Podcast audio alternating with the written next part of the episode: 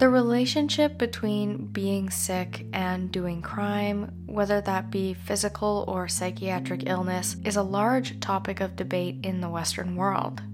This topic comes up every time the United States has another mass shooting. It came up during recent discussions of automatism as a defense in the Canadian criminal justice system. And it comes up when pro athletes commit violent crimes after career long episodes of repeated blows to the head. This kind of thing happens a lot more than anyone would like to think. People in contact sports such as American football and boxing suffering from multiple concussions resulting in dramatic changes to their brain. For many professional athletes, including Chris Benoit, Jovan Belcher, Phillip Adams, and Aaron Hernandez, careers in contact sports manifested as chronic traumatic encephalopathy, or CTE. The sheer damage done to each of their brains has stunned physicians, sports enthusiasts, and criminologists alike. Today, we're going to dive into each of their stories, their early lives, their sports careers, and the horrific crimes they each committed before being posthumously diagnosed with CTE. We're going to talk about what CTE even is, and we're going to talk about how much of their actions might have had something to do with the damage in their brain. As well, I want to talk about what the advent of CTE actually means for the future of contact sports and the future of criminal law. I think we've got a lot to cover today, so with that, it's a good time to jump right in.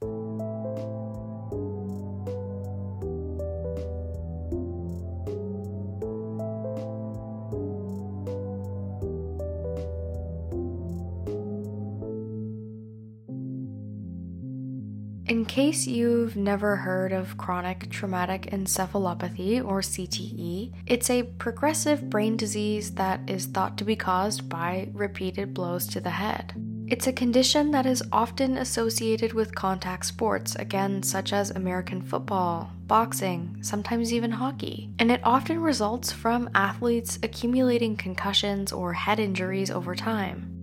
Before CTE was clinically understood, it was anecdotally referred to as quote unquote punch drunk. In professional boxers who started exhibiting symptoms resembling drunkenness after one too many hits to the face, that's just what people started to call it. And the symptoms of drunkenness that I'm talking about, I'm sure some of you recognize memory loss, mood swings, lack of inhibition, or problems with impulse control, having trouble walking, slurred speech, aggression, and confusion.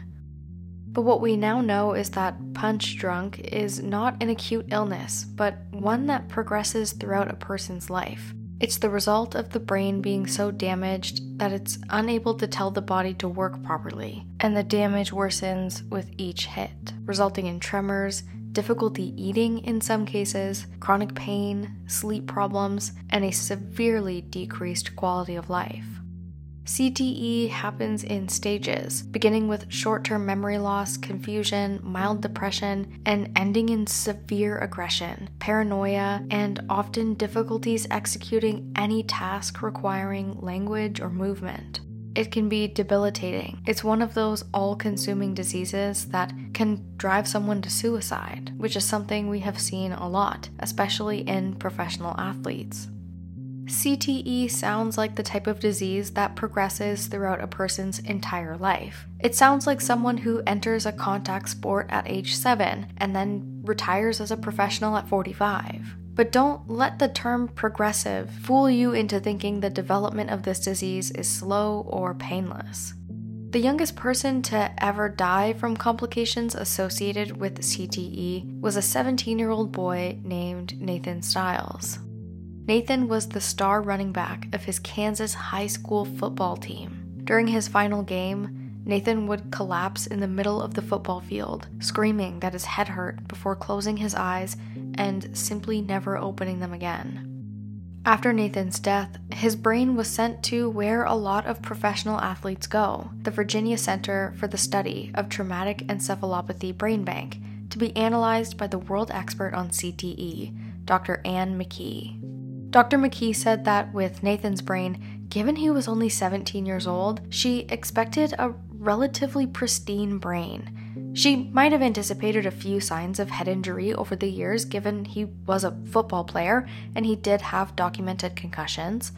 However, what Dr. McKee found with Nathan Stiles in his 17 year old brain was quite the opposite of pristine, and it was a far cry from a few signs of trauma.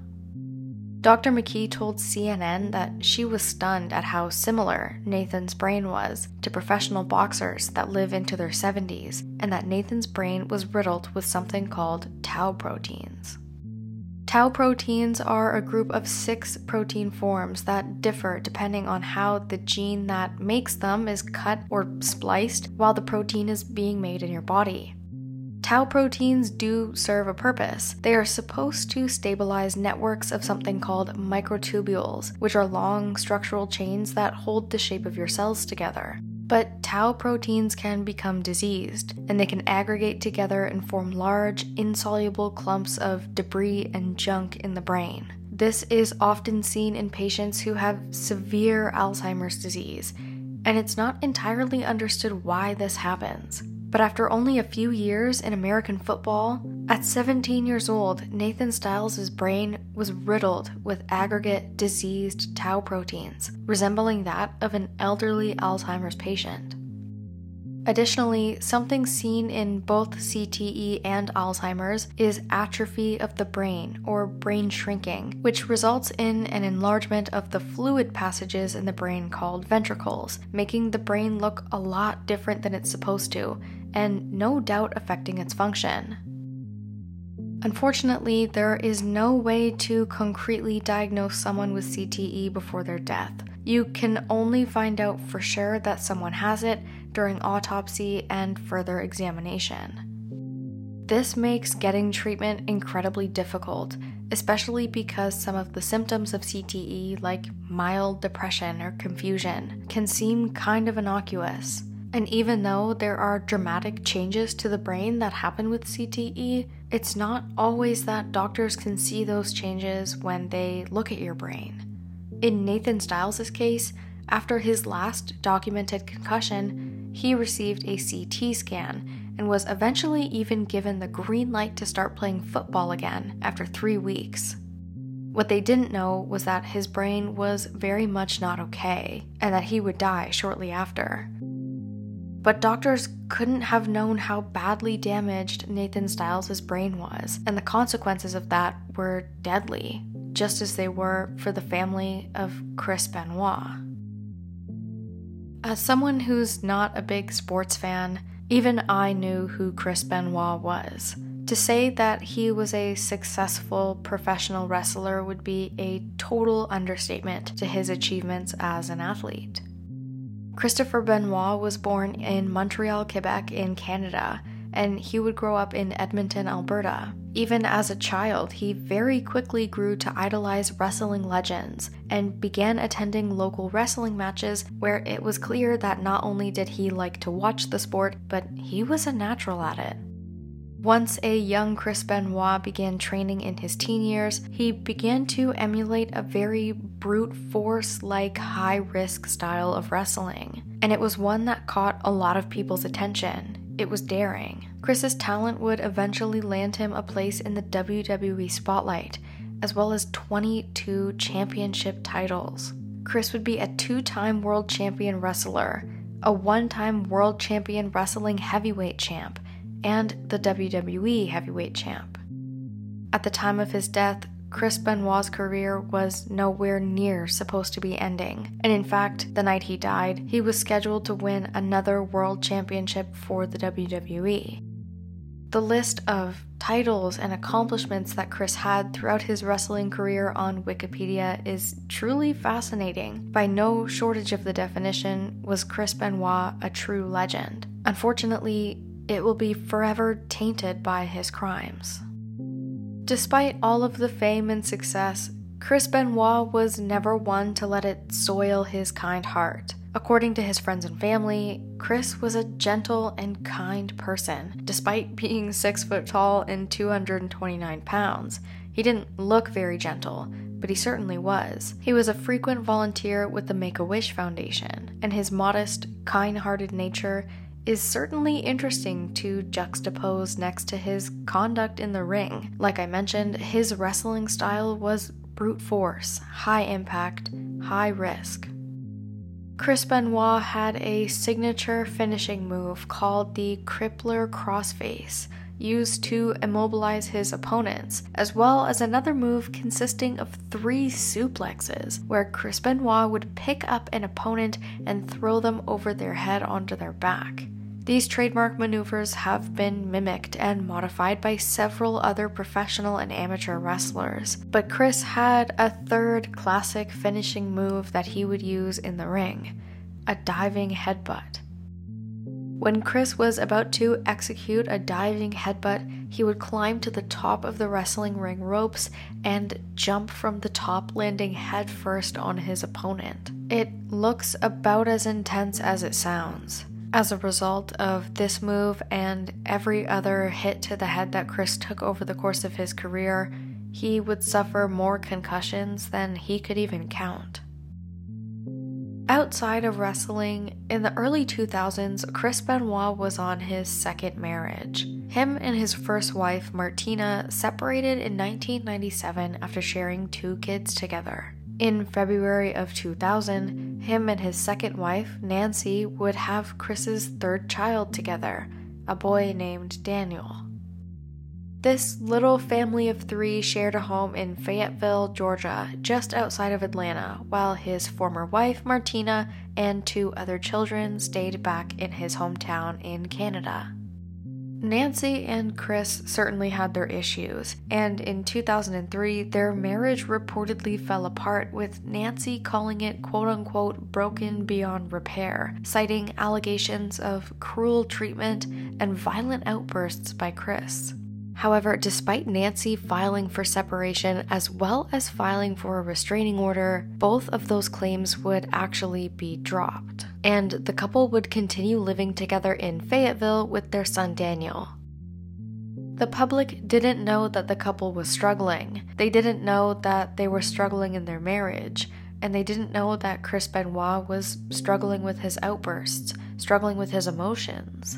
To the outside world, it seemed like Chris Benoit was living the American dream. And in 2007, he was set to further accumulate world renowned accolades. Another championship title was calling his name. But all that glitter isn't gold. Chris Benoit was struggling over the years as a professional wrestler, taking multiple blows to the head from swan diving, hits from chairs that were used as props in the wrestling ring, it had all done a lot of damage to his brain. Chris's brain had actually atrophied or shrunken quite a bit, enlarging those fluid filled ventricles I talked to you about earlier, and the damage disrupted every single major area of Chris's brain. Over time, tau proteins began to aggregate and settle and continued to accumulate. But it was only in the first half of 2007 when people began to notice that Chris was actually not doing well. His father, Michael Benoit, says that around this time, in the first half of 2007, he definitely knew that something was wrong with his son. Chris was not a religious person he was not raised that way and never expressed a desire to follow any religion. However, for the months leading up to June of 2007, Chris Benoit was walking around his house wearing a rosary, a beaded necklace used by Catholics as they follow a set of prayers along each bead. Chris wasn't acting like himself. For the first time, it was more than just the people who lived with him who were starting to see it. Often it was only his wives who would bear the brunt of his unpredictable behavior, but now other people were beginning to notice. At first, people attributed this to roid rage, something that happens when people like Chris Benoit did regularly and liberally use anabolic steroids throughout their athletic careers, making them more bulky when people are experiencing quote unquote roid rage, they're known to act erratically and angry, which is part of the reason why Nancy Benoit almost divorced him.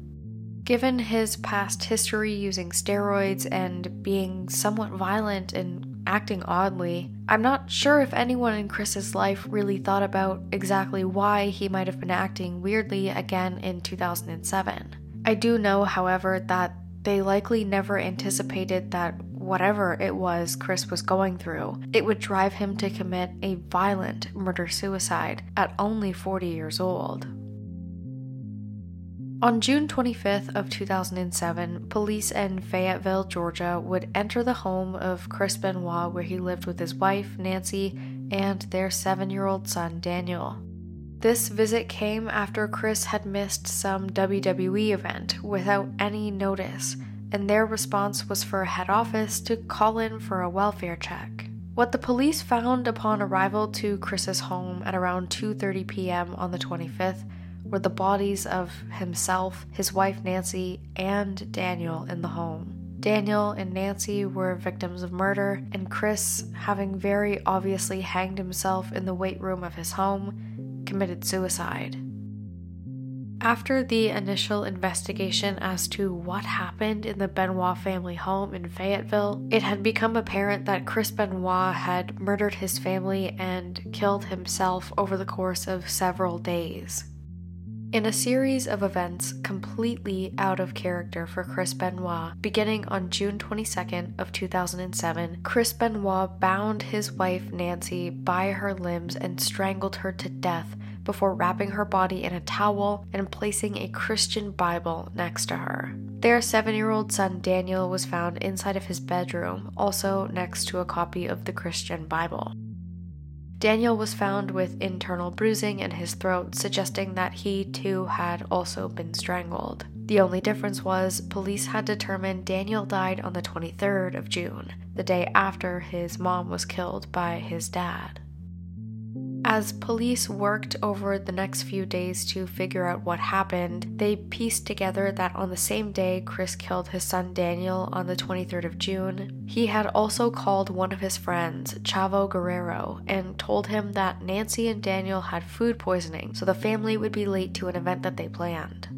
Guerrero would go on to say that Chris sounded tired and groggy, and that his demeanor and tone were pretty concerning. Chavo was so concerned by Chris's demeanor just by the way he was talking that he felt it necessary to express his concerns by saying, Alright, man, if you need to talk, I'm here for you. And Chris's last words back to Chavo were, Chavo, I love you, with a distinct, off sounding, somewhat slurred emphasis.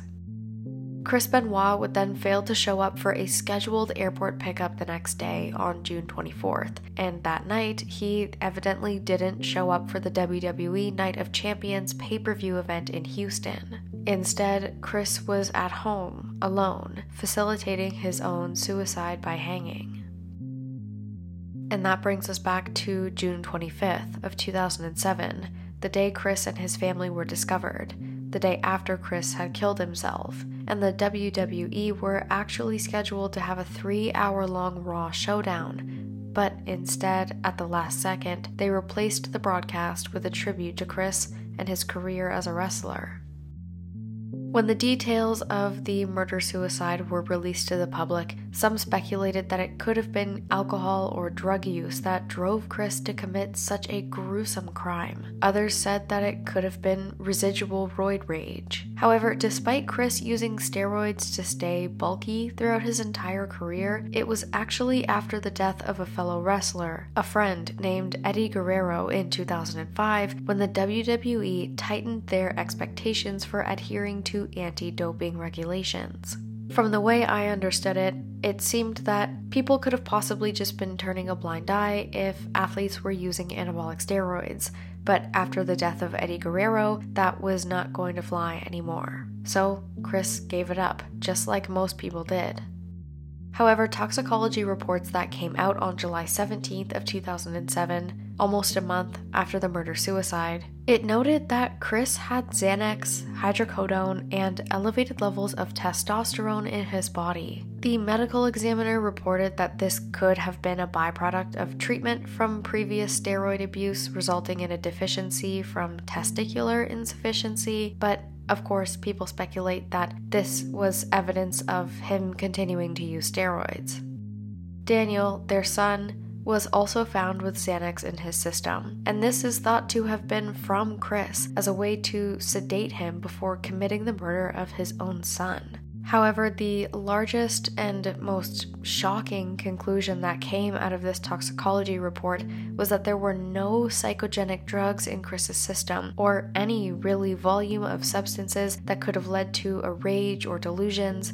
As far as toxicology was concerned, Chris Benoit was essentially entirely lucid when he murdered his family but that might not be entirely true. Former wrestler and friend Christopher Nowinski contacted Chris Benoit's father, Michael, after the tragedy and proposed the idea that Chris's repeated career long episodes of brain trauma could have influenced his actions. Again, Chris maybe had a past of unpredictable behavior, but his outbursts were never this severe, and they were always a byproduct of steroids.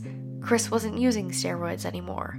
Something was seriously wrong, and it was thought that Christopher Nowinski actually might be onto something. As a consequence, Chris's brain was sent over to Dr. Julian Bailes, the head of neurosurgery at West Virginia University. Upon examination, it was clear to Dr. Bailes that Chris's brain was in shambles. It was riddled with tau protein aggregates, it was atrophied, it had shrunken, and to Dr. Bailes, it resembled that of an 85 year old Alzheimer's patient with damage to, again, every part of his brain.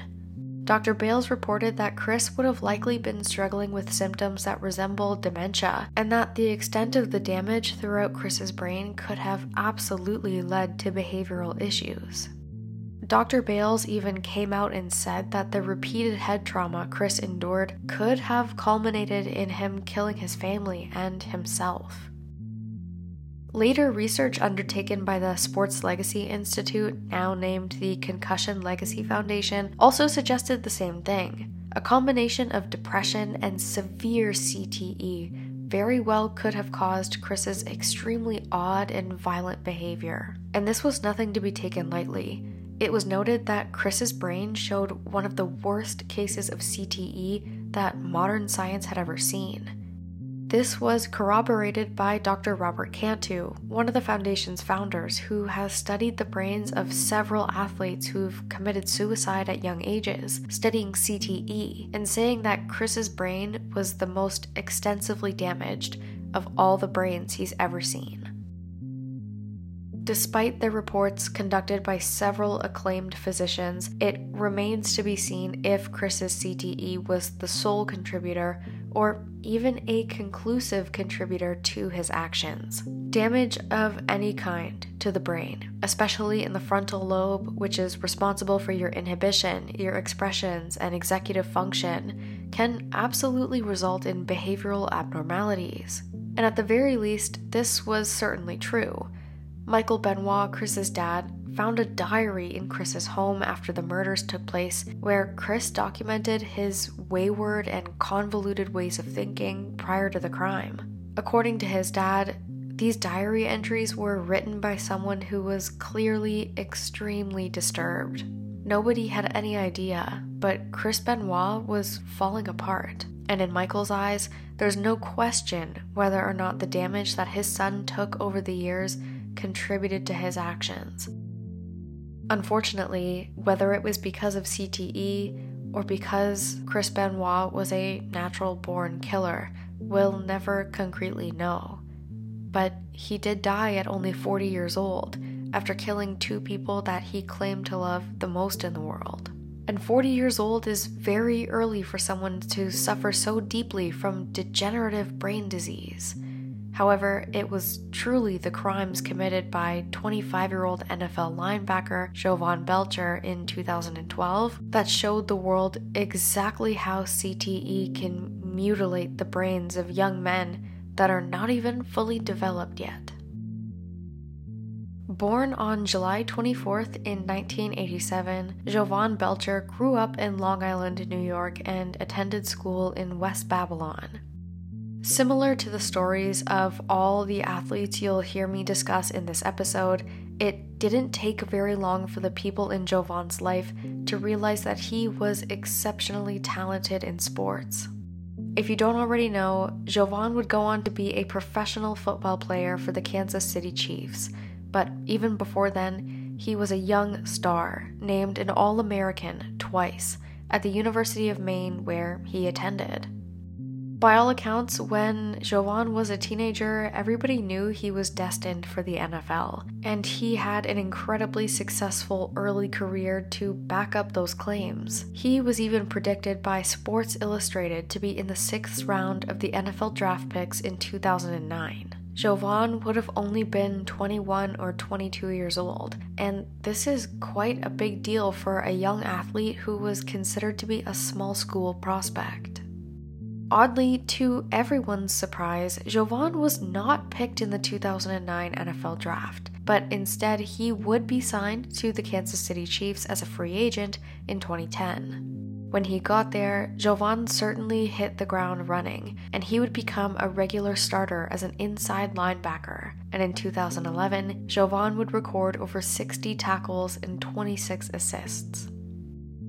Jovan was doing a lot for the team, he was taking a lot of hits along the way, but it didn't take very much beyond Jovan's natural abilities for the Kansas City Chiefs to promptly re sign him for the 2012 season. Despite being undeniably destined for the Pro League, Jovan was reportedly always community oriented and very down to earth. This rang true both at home in New York, but also at his new home in Kansas City. He was big on giving motivational speeches to kids in schools, and he would help organize and promote NFL programs for young children to try and get them interested in the sport. He was known as kind and humble with immense gratitude and respect for his family, the same respect he always showed for the members of his community. Those who knew Jovan on a personal level, however, did say that he struggled a bit to have the same respect for the mother of his infant daughter, Cassandra Perkins.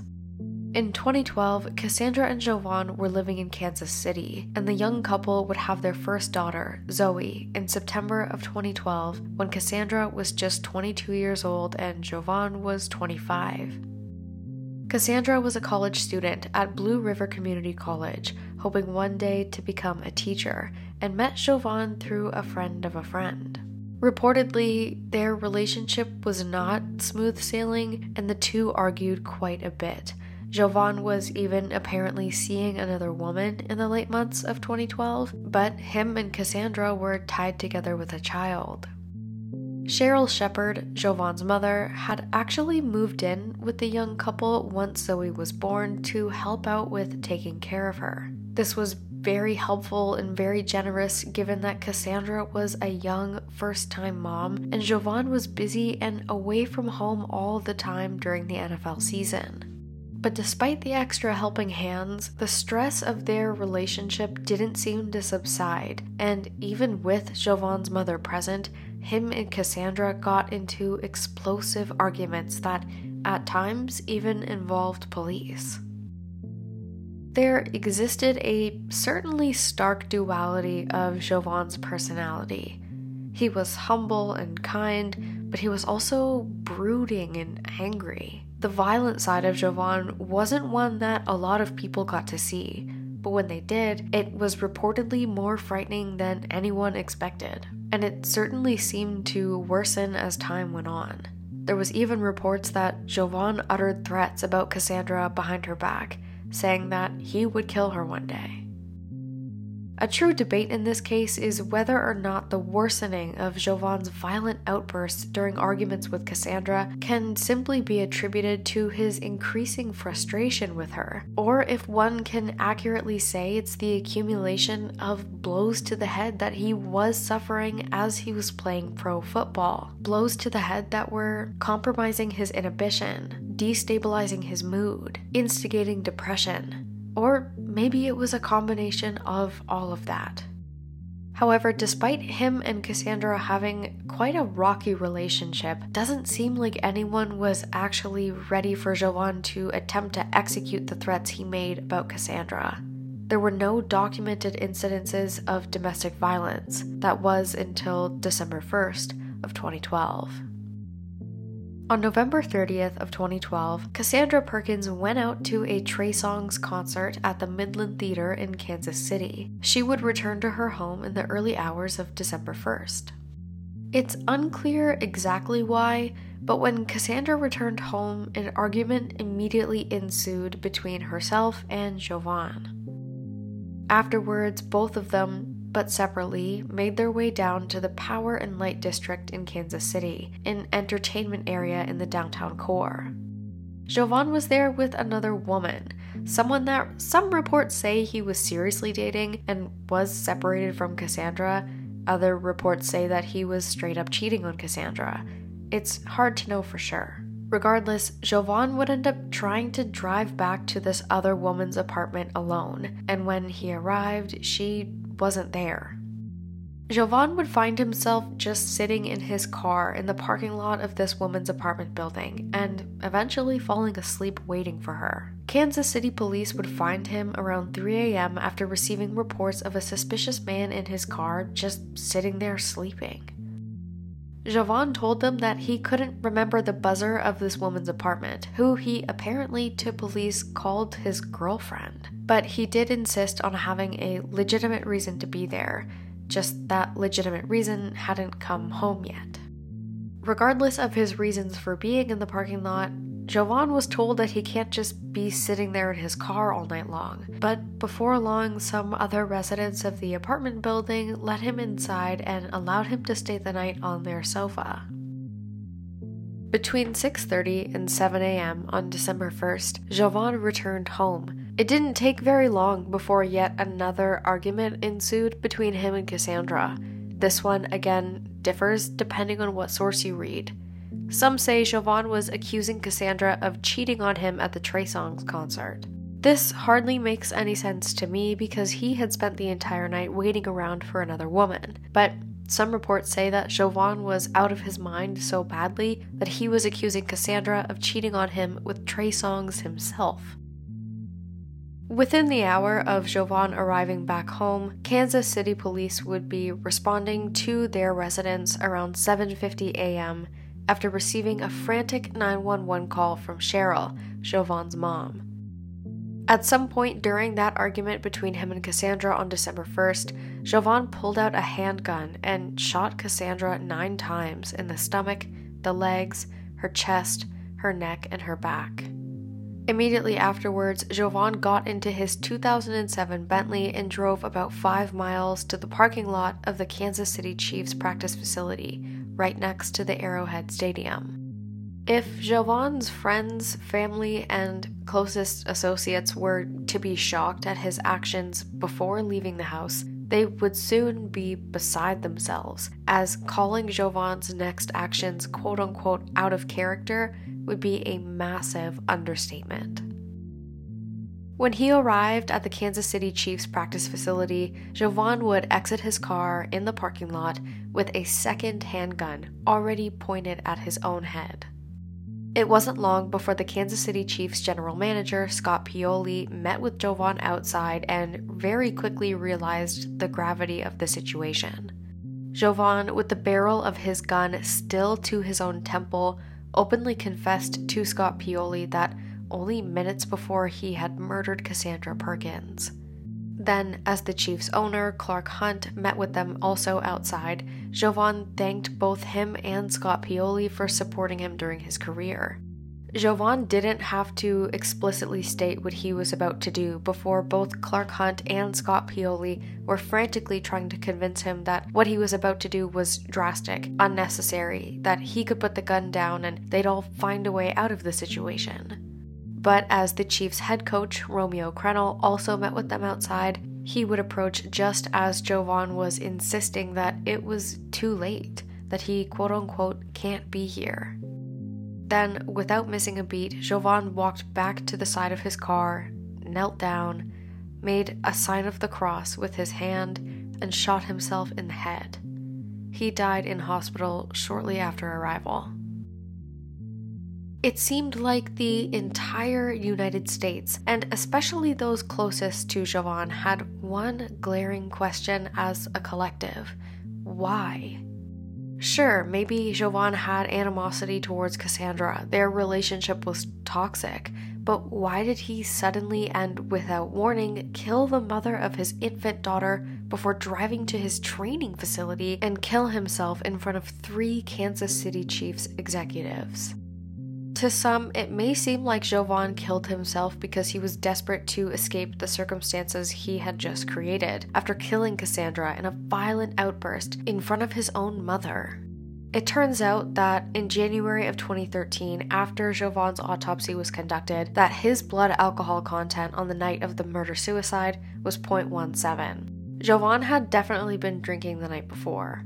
However, in December of 2013, around the one year mark of the violent incident, Jovan's body was exhumed once again for further research on his brain, after some speculation that his career in pro football could have led to brain damage.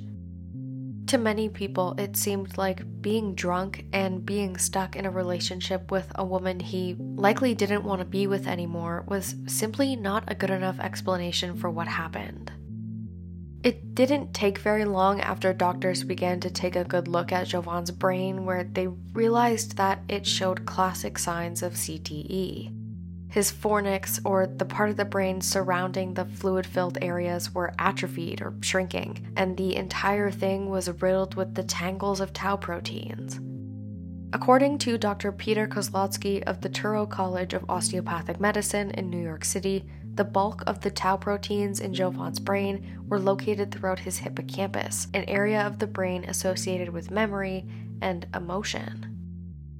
Despite Dr. Kozlowski doing a thorough analysis and finding a very diseased brain in Jovan Belcher's skull that could have very well contributed to the murder suicide, CTE would not yet make quite the headlines back then as it did in 2017. We'll get there, but back then, CTE wasn't nearly as well understood or recognized amongst professional athletes, at least not amongst the public. Scientists did know about it, but they didn't know how exactly blows to the head over the course of a few years could drastically change the trajectory of someone's life by turning their brain into a malfunctioning lump of matter. But that was until April 19th of 2017 when Aaron Hernandez was found deceased in his jail cell where he was staying after being convicted for the murder of one of his own friends, Odin Lloyd. On November 6th of 1989, Aaron Joseph Hernandez was born in Bristol, Connecticut to parents Dennis and Terri. Aaron has an older brother, Dennis Jr., who often went by DJ, who now goes by Jonathan. The two brothers were reportedly very close and even quote unquote best friends into adulthood. Aaron, like others I told you about today, was more than just a star athlete in his hometown. He was born to play American football. In his last year at Bristol Central High School, he was named Connecticut's Gatorade Footballer of the Season. In his first year of college at the University of Florida, he would go on to win the John Mackey Award an award given to the best tight end in the entire United States. Aaron would then go on to be the tight end for one of the best football teams in the NFL, but we'll get there.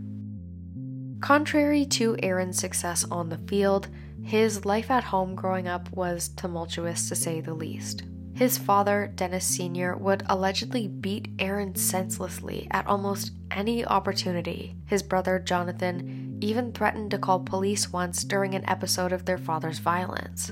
But as survivors of abuse know, that often makes the situation worse, and the threat of police doesn't often intimidate abusers. They have a lot of leverage against their victims, especially when they're their own children.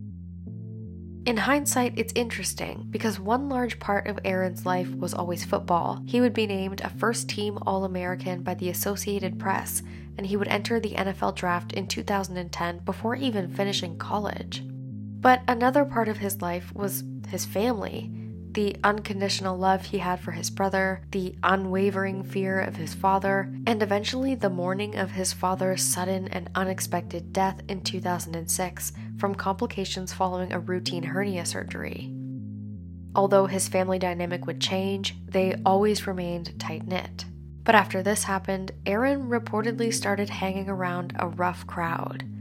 And so now, another part of his life was his sketchy friends. Him and his friends liked to drink and party when Aaron was a teenager, and he found himself getting into trouble quite often despite his pro football prospects. Aaron became gradually a more aggressive dude, and he was known for it, but he was not necessarily known for violence. He was known for an ability to hold his own ground. Whether that turned into violence was a matter of circumstance. When Aaron was 17, he was involved in a bar fight in Gainesville, Florida, after he allegedly didn't want to pay for his drink. He would end up snapping and punch an employee, rupturing their eardrum, who was just trying to escort Aaron out. However, Aaron was also involved in a fight where he was stabbed in the leg at a house party by someone.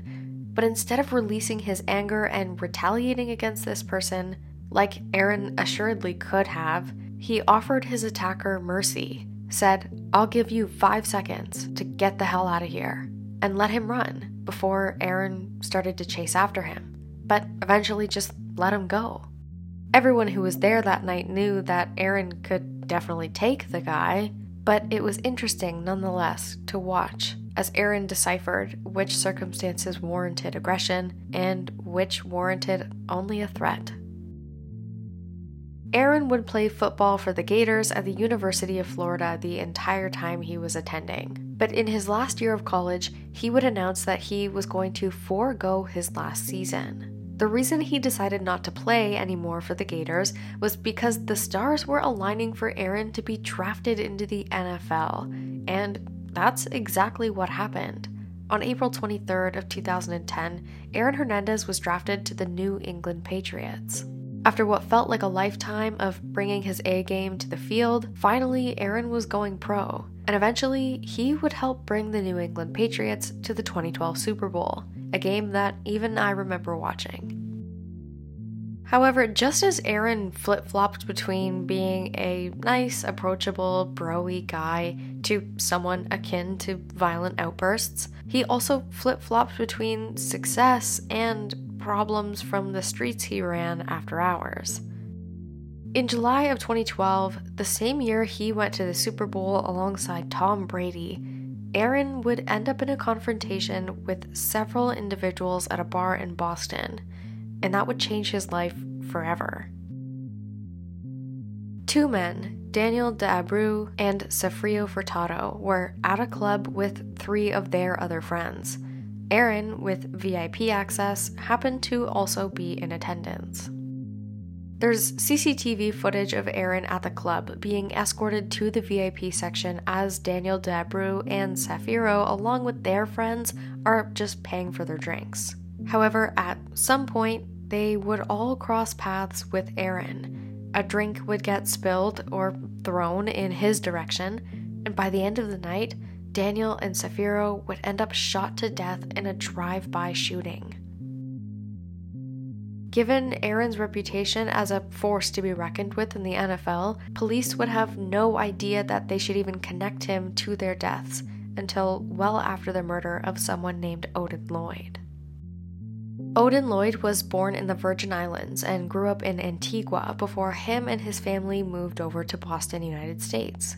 Odin was known to be street savvy, analytical, bit of a loner, and just like Aaron, remarkably athletic. Odin would go on to be the linebacker for the Boston Bandits, a semi professional American football team. And in 2012, he was in a relationship with a woman named Shaneah Jenkins. Shaneah was the sister of Shayanna Jenkins. Shayanna was the fiance of Aaron Hernandez.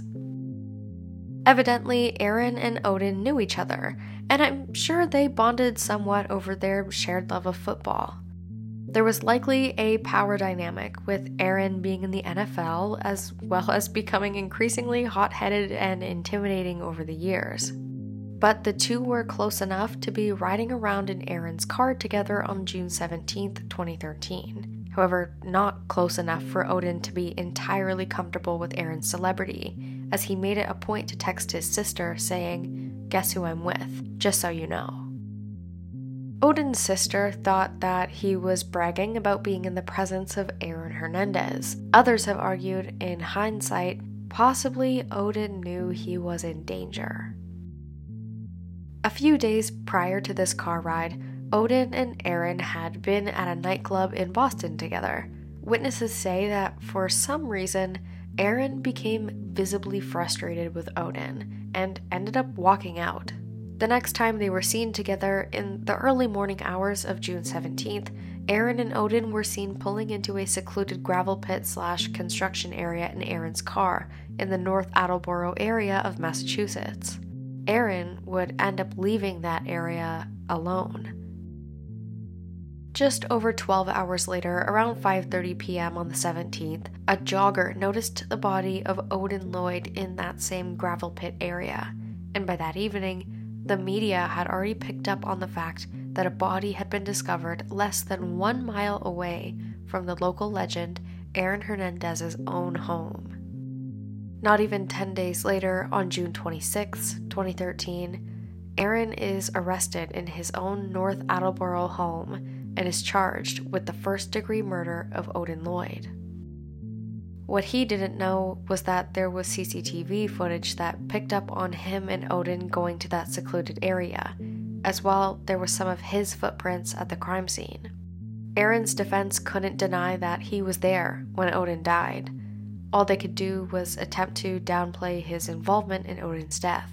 There was no denying he was present and participated to some degree. It's no secret that the star athlete Aaron Hernandez killed someone close to him and his family, his fiance's sister's boyfriend. But why? It turns out that 2013 was a tricky year for Aaron in general, and his arrest was not his first run in with the police that year. In February 2013, before the murder of Odin Lloyd, after leaving a strip club in Miami, Aaron Hernandez allegedly shot one of his former friends, Alexander Bradley, in the forehead in an obvious effort to kill him before dumping his body off of the I 95 in Florida. Thankfully, Alex Bradley survived and he would go on to file a suit against Aaron for what he attempted to do. Again, though, it raises the question as to why. But in hindsight, it's thought that Aaron Hernandez attempted to kill his friend because Alex Bradley knew something more about the murders of Daniel de Abreu and Sefrio Furtado. Some reports even say that Alex threatened to testify to whatever he knew. And whatever it was, Aaron didn't like that. It's also speculated that this is the same reason as to why at approximately 3:30 a.m. on June 17th of 2013, Aaron Hernandez stood over the incapacitated body of Odin Lloyd and fatally shot him in a gravel pit. People speculate that Odin knew something about the deaths of Daniel and Sefrio. More importantly, he knew about Aaron's connection to those deaths a connection that I haven't necessarily told you about yet, but it was a connection that the local rumor mill had picked up on quite a while beforehand. Consequently, after the death of Odin Lloyd, investigators were able to connect the dots on their own behalf and began seeking justice for the death of Odin as well as Daniel and Sefrio. To police, it didn't matter anymore that Aaron Hernandez was a local hero and a legend. He was not immune to criminal involvement, they realized it was quite possible that Aaron Hernandez could have killed three people, and he attempted to kill a fourth. But it brings us back to the question of why. We know why Aaron killed Odin Lloyd. We know why he tried to kill Alexander Bradley. But why did he kill Daniel De and Sefrio Furtado in the first place? Well, as the investigation continued, the public would learn that the drive by murder was really just over a spilled drink and some attitude. Aaron was hot headed, but this time it was deadly. Shockingly, at the end of it all, by the time April of 2017 came around, the murder of Odin Lloyd would be the only crime that Aaron was actually convicted of, being sentenced to life, but he was acquitted of the murders of Daniel de Abreu and Sefrio Furtado. Even more shockingly, it was only five days after Aaron was acquitted for the 2012 double homicide, where he was found hanging by a bedsheet in his cell at the Souza Baranowski Correctional Center in Shirley, Massachusetts, at 27 years old. How did Aaron Hernandez go from a very sought after, prestigious, up and coming All American to a spree killer in just over a year? He was certainly known to be rough around the edges when he needed to be, but that never made him a murderer or even capable of that kind of violence. At least nobody in his life ever worried that he would become a murderer, even at his lowest points. Aaron would be intimidating, but he would never be that angry. There was no remotely understandable motive for Aaron to murder Daniel and Sefrio over a spilled drink and then to murder Odin Lloyd to cover it up, and attempt to murder his friend Alex Bradley for the same reason. However, it would come out well after Aaron's suicide that he had severe stage 3 CTE. No matter how little sense anything he was doing made, no matter how good of a secret keeper that Odin Lloyd was if he did know something about the double homicide no matter how irrational and unreasonable it is to kill two men over a spilt drink at a bar, it didn't matter. Nothing was making sense in Aaron's brain. He had significant damage to every area, but notably to the frontal lobe. It was significantly diseased with tau proteins, and his hippocampus was stunningly atrophied. There are many pictures of it on the internet. I suggest if you're interested in learning about the full scope of this disease, you should take a look at it. I'll have it on my Instagram at CrimopediaPod, as well as on my website at crimopediapod.ca. If you look at the image of Aaron Hernandez's brain, the fluid filled spaces are very, very large, and again, the area around them, the fornix, are quite small. In fact, the rest of the brain tissue is much smaller than it's supposed to be. Aaron's decision making and reasoning were severely impaired. Aaron Hernandez was very far out of his mind.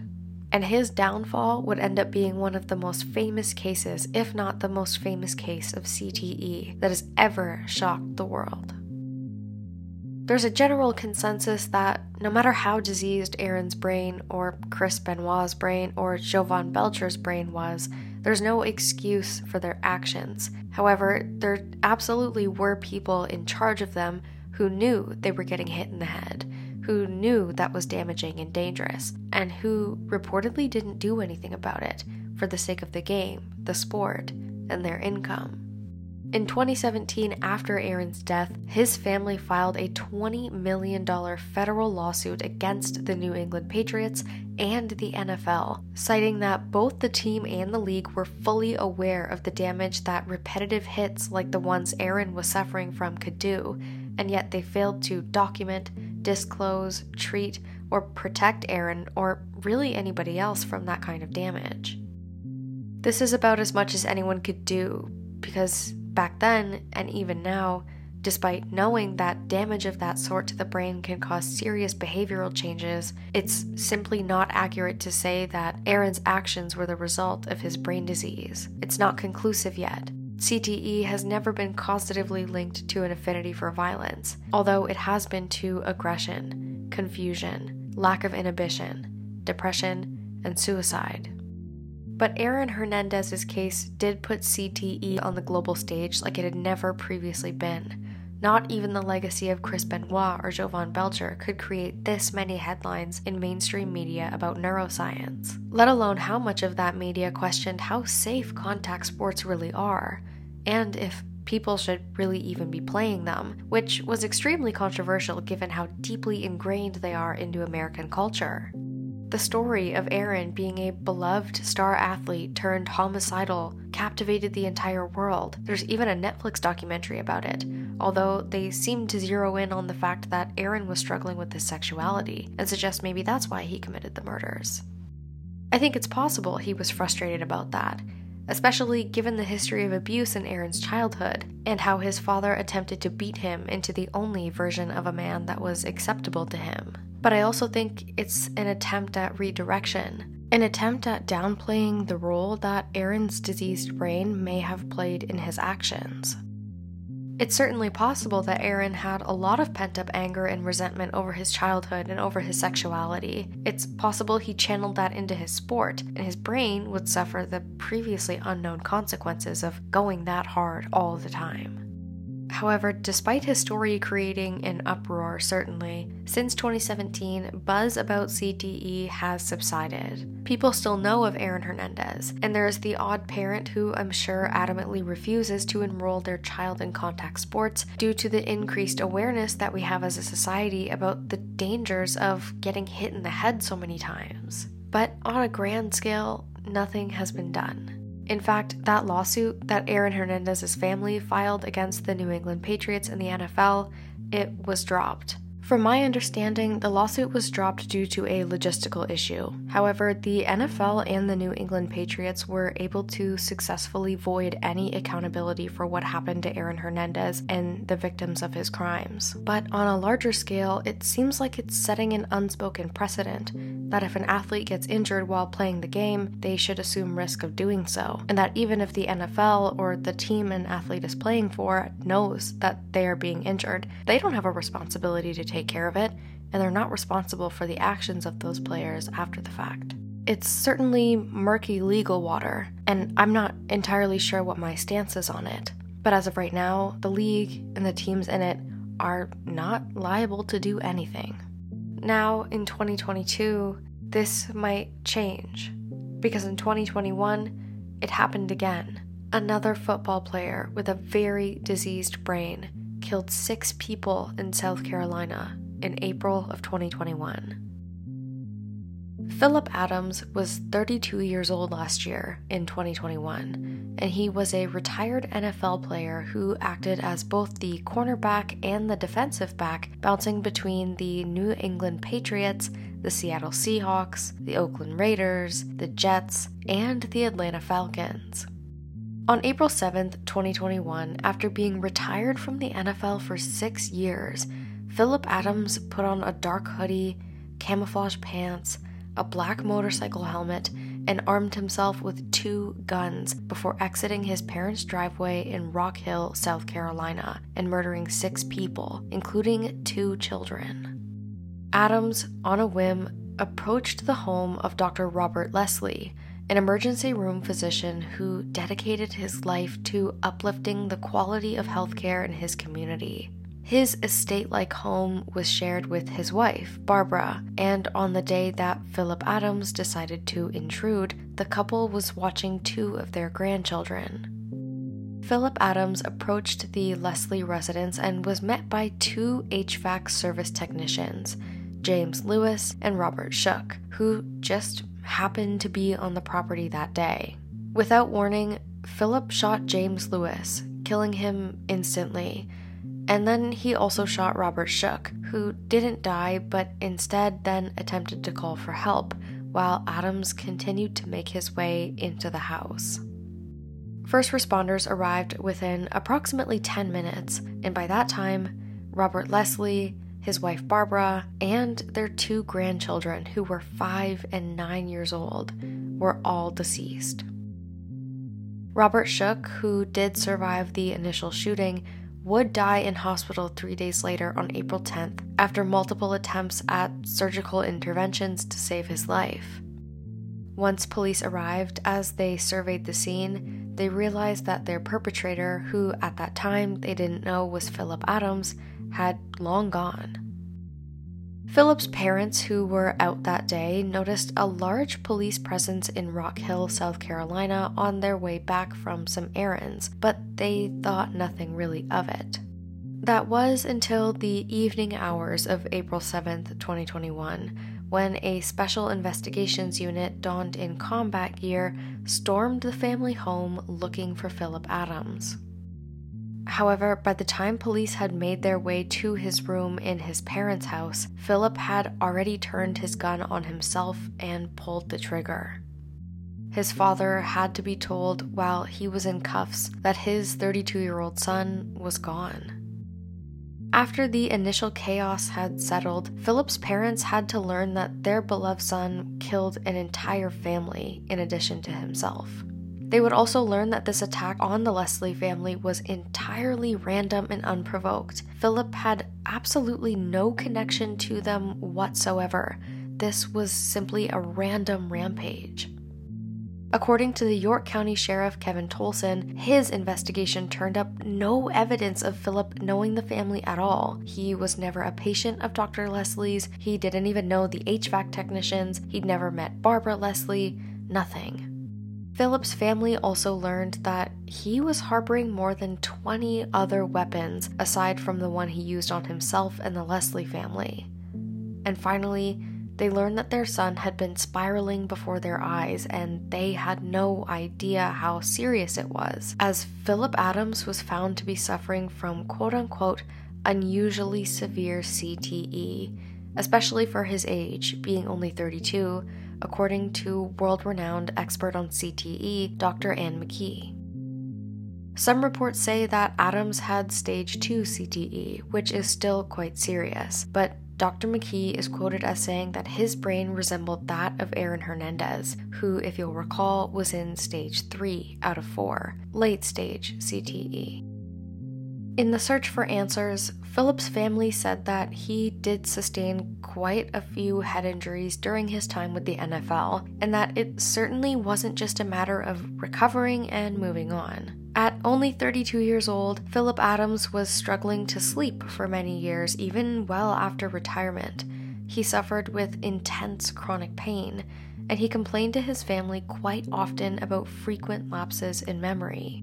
The York County coroner, Sabrina Gast, said that Adams had amphetamines in his system alongside an unregulated painkiller called kratom that produces an opioid like effect in larger doses. It's thought that not only was Phillip Adams spiraling inside of his own mind and hoarding weapons, but he was also using experimental drugs to self medicate, as clearly he was being let down by those who were supposed to take care of him. Clearly, the pain was becoming overwhelming. When searching for a real possible explanation as to why Phillip, who was a previously very successful athlete, committed such a violent mass murder, Dr. Anne McKee was able to offer some insight after examining Phillip's brain. She was quoted to the New York Times as saying this Severe frontal lobe pathology might have contributed to Adam's behavioral abnormalities, in addition to physical, psychiatric, and psychosocial factors. Theoretically, the combination of poor impulse control, paranoia, poor decision making, emotional volatility, rage, and violent tendencies caused by frontal lobe damage could converge to lower an individual's threshold for homicide. Phillip had reportedly been struggling to seek medical attention for his head injuries he acquired and the lingering symptoms, but he was allegedly dismissed by the NFL when he tried to handle it internally. There was something evidently wrong with Phillip Adams leading up to his death. Part of the reason his medical claims were denied was due to his apparent inability to keep himself organized and travel alone to his appointments. I don't really understand why this was, but according to Dr. Anne McKee, there were likely clear inklings that Phillip was developing cognitive and behavioral issues. Not only was he evidently struggling to keep himself together, but he had begun also hoarding weapons, experimenting with drugs, and clearly having violent thoughts. But Dr. McKee doesn't think that Phillip just snapped on April 7th of 2021. To her, it appeared to be a cumulative impairment that resulted from increasing paranoia, worsening memory loss that never got attention, more impulsive behaviors, and living in constant frustration. To his family and friends, it might not have been entirely obvious exactly what was wrong with Adams. Maybe he didn't know that his brain injuries were causing all of these symptoms, but it was something, and this incident was not entirely out of the blue. In each case I spoke about today, there are confounding issues. With Chris Benoit, it was the use of steroids. Some people use that to explain why he did what he did. With Jovan Belcher, it was a reported history of domestic violence by him on Cassandra Perkins, even though none of it was ever documented. People say that it wasn't a head injury that made Jovan Belcher snap, but actually just the increasing toxicity of their relationship. Netflix will tell you that Aaron Hernandez committed murder because he was a closeted homosexual and had pent up frustration because he was shamed and embarrassed. For these reasons, the presence of confounding, it's impossible to conclusively say that the damage to each of these athletes' brains from repeated head trauma during their careers was responsible for their actions, whether that be alone or in addition to anything else. In general, it's really hard to use the scientific method to say that one thing causes another in the first place. The complexity of the human brain and the human life experience as a pro athlete, a young millionaire, a young parent, etc., it makes it even harder. However, the brains of all these men being absolutely mangled, showing incredible chronic traumatic encephalopathy, and all of them committing violent crimes before ending their own lives, is an intriguing coincidence at the very least. It's hard to imagine a stocky Aaron Hernandez giving someone a head start to escape after stabbing him, and then being so frustrated and so pent up due to his sexuality that he would commit several murders within the span of a year after being drafted into the NFL, all over a couple of spilled drinks at a bar. I'm not the only one who thinks so either, as there's been a number of acclaimed scientists who have now dedicated their entire careers to understanding the true behavioral consequences of CTE. So far, they've found some pretty interesting results. In recent years, CTE has been linked to uncharacteristic depression, which is something we've discussed a little bit today. Depression is now considered to be a core feature of CTE, which may explain why so many young, talented, and successful, very wealthy professional athletes will commit suicide and throw their entire empires away. The list of names of people who've done that is so long that I couldn't even try to cover all of their stories in one episode. As we know, depression is a risk factor for suicide but it's the missing link between violence against oneself and violence against another in someone who has CTE that science is currently still working on. But what does this mean for sports? As of right now, unfortunately, it means nothing. The day after Jovan Belcher killed the mother of his child and himself, the NFL chose not to cancel the scheduled game between the Kansas City Chiefs and the Carolina Panthers at the Arrowhead Stadium where Jovan shot himself in the parking lot. There was no acknowledgement of Jovan's absence either, and no acknowledgement of the dangers of brain trauma when his brain was examined a year after the tragedy. After Chris Benoit committed the horrific murders of himself, his wife Nancy, and his son Daniel, and it came out that he was suffering from staggering brain disease, the WWE refused to acknowledge it at all, or the contribution of his career in wrestling to his condition. Instead, the WWE simply removed all mentions of Benoit from every single platform or broadcast that they own, and banned all other entities from speaking about him. Their solution to absolve themselves from accountability or protecting their athletes, or at the very least addressing the damage done to his brain and the potential consequences of that, was to pretend that it never happened.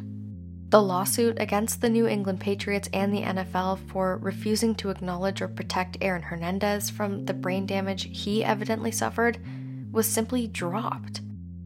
The family of Jovan Belcher also got in on a lawsuit, stating that he unknowingly sacrificed his brain and his life when he signed on to play pro football. These aren't the only lawsuits either. Former NFL quarterback for the Denver Broncos, Craig Morton, also filed a federal lawsuit back in 2013 against the league, citing that they were provided scientific evidence about the effect of concussions on the brain and still failed to act. There were also allegations that the NFL funded biased research to dismantle claims that concussions can cause long term damage. The NFL would offer to settle this suit with thousands of professional past and present athletes who signed on, citing similar damages. But a settlement doesn't undo a culture of normalized brutality for sport, and it doesn't bring back the lives of Cassandra Perkins or Odin Lloyd. Ignoring the problem doesn't bring back seven year old Daniel Benoit. In fact, it further opens the door for more young, prospective athletes to sign their health away for a long shot at the American dream. Unfortunately, as long as professional sports leagues continue to neglect to protect their athletes from brain damage, there's always the chance that the success they work so hard for doesn't last, as their brain atrophies and clogs with diseased proteins, worsening with every single hit. And what does this mean for accountability and the law? As of right now, also nothing. All we can do is continue to educate ourselves about the dangers of playing contact sports. If you're going to do it, understand what happens to the brain when you get hit in the head. Look out for yourself. And the more we talk about things like this, the more that these big companies are forced to take action and forced to protect their people and forced to protect their athletes like they should have been the entire time. Thanks for listening to another episode of the Crimepedia podcast. I really appreciate your patience with this episode being a little bit late. As you may have seen in my Instagram post, when I was on vacation, I wasn't working on the show. And when I came back, I was recovering from COVID. So I certainly needed a little bit of time to catch up. But I hope you enjoyed this episode as much as I enjoyed making it for you, and especially the length of it. I don't do this length of episode very often, but when I do, I really enjoy putting it out there. That's all from me, everybody. Take care, stay safe, and I'll see you here next time.